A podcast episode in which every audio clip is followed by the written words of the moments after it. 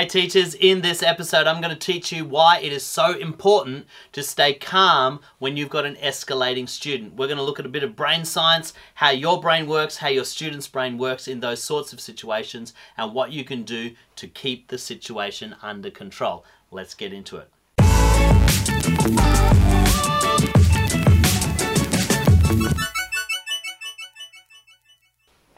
All right, here we go. I'm just going to have a look at a little bit of how your brain works when you are under pressure and what's happening in your student's brain when they are starting to escalate. If you have students that tend to throw tantrums if they're younger children, or if they are older children, they tend to get escalated, aggressive, angry, uh, they get into those fight, flight, or freeze modes, then there's some really important stuff you need to understand about what's going on in their brain and your brain and how to help you keep the situation under control. Now, before I get into it, don't forget at Calmer Classrooms, we're all about helping teachers uh, establish and maintain calmer classroom environments. So don't forget to subscribe or follow on whatever channel you are following us on. And we look forward to keeping you up to date every single week. All right, here we go. We're going to get into it now. I'm going to uh, do a little bit of a a diagram here for you because it's easy to under, easier to understand when you can visualize it. Let's just pretend this is the brain, okay? I know it's not anatomically correct, but I'm just going to do a little bit of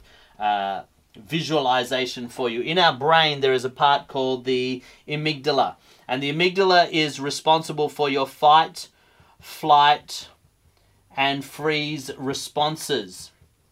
Now, um, these are your instinct responses. Your instinct is what you do on autopilot. This is when you're not thinking about what you're doing, you're just doing it out of habit or you're doing it out of repetition. So, one of the things that your instinct is uh, controlled by is your breathing. You don't think about breathing, you just breathe. Well, at least I hope you do. And walking is another thing that you, you do on autopilot. Your brain has learned to control it without active prefrontal cortex thought. And your defense mechanisms are the same. The fight, flight, or freeze defense mechanisms are all about helping you protect yourself when you feel like you're in danger. This is the same sort of mechanism that animals have. Like, say, for example, if you've ever watched a nature documentary and you see an antelope, and when they get chased by a lion, they have this instinctive response that makes them run away and they do it in a split second. They don't think about it, they just run to save their life. So, this part here, the fight, flight, or freeze,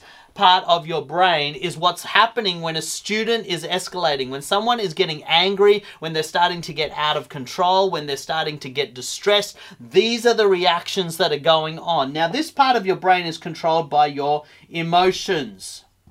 Your emotions are interesting because they don't actually have language. There's no language in your emotions. They just feel. So you feel sad, you feel happy, you feel angry, you feel threatened, you feel scared, but you don't actually go through the process of thinking about why.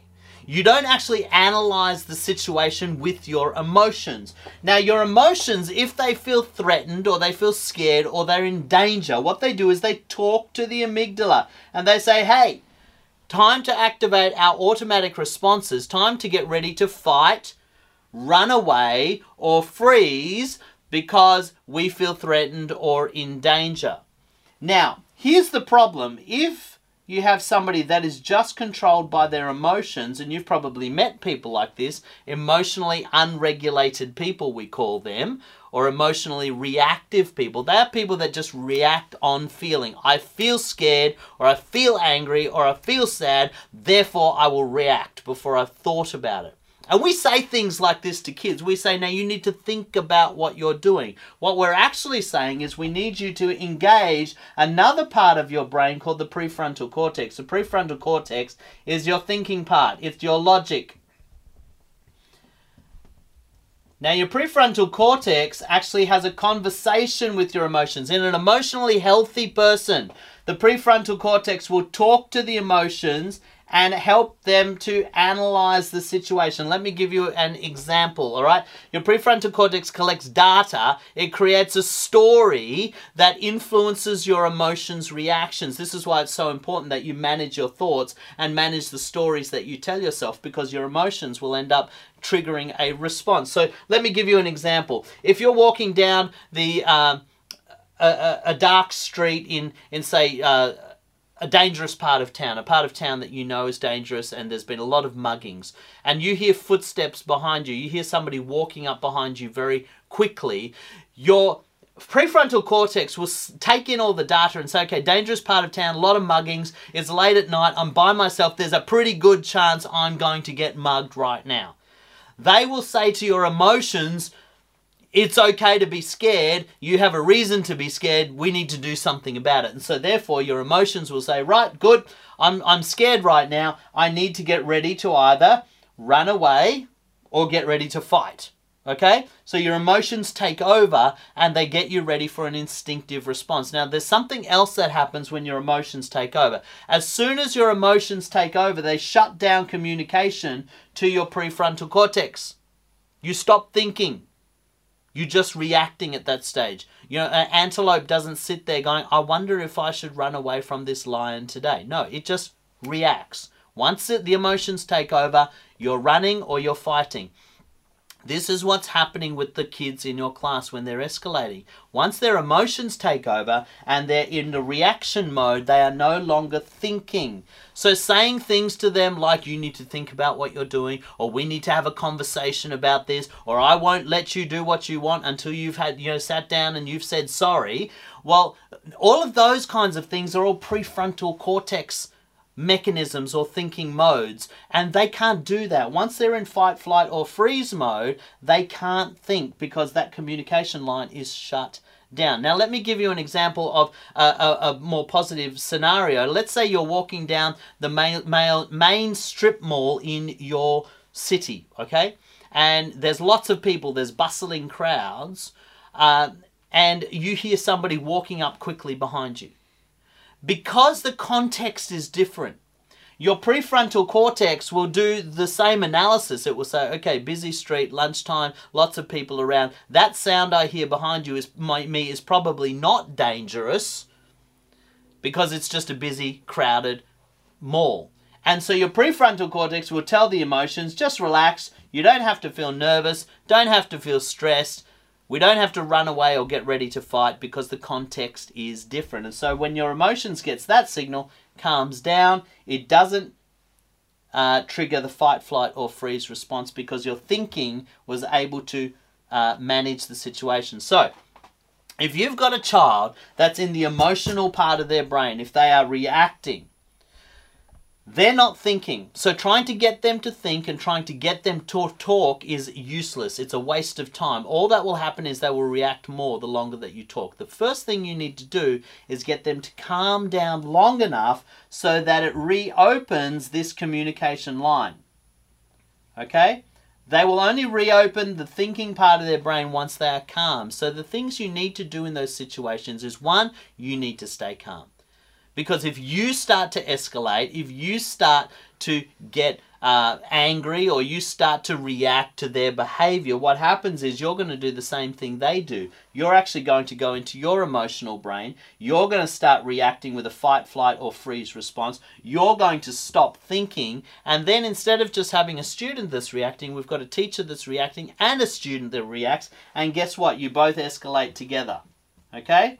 We don't need that. We don't need a situation where both student and teacher is reacting together. What we need is a teacher that remains calm and can calm the student down. If you stay calm, if you keep a lid on things, what will happen is your student will start to de-escalate.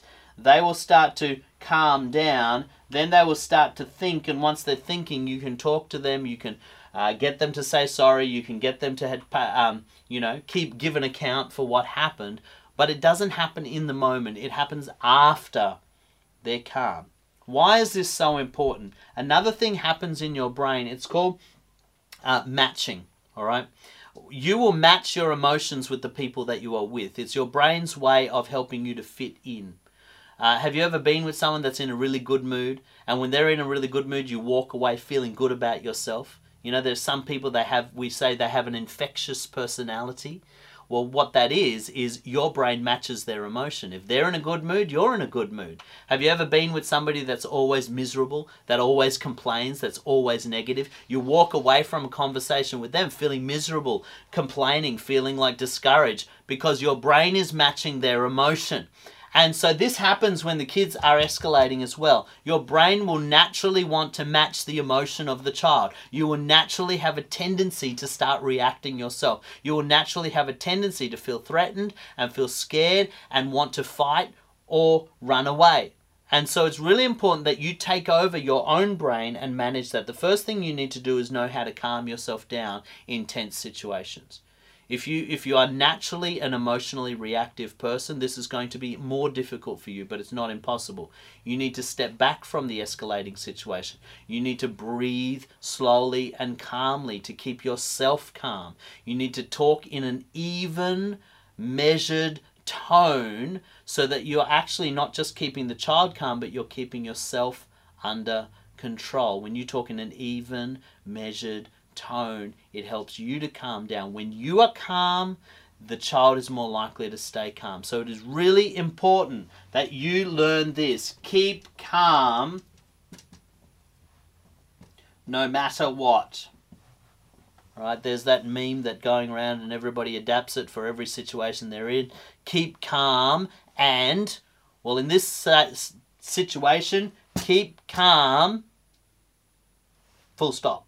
All right? No matter what's going on, whether they are throwing a chair at you, whether they are flipping a desk, whether they are swearing at you, whether they are disobeying you, you cannot afford to escalate. You need to stay calm. Now, here's my only caveat. I will say this.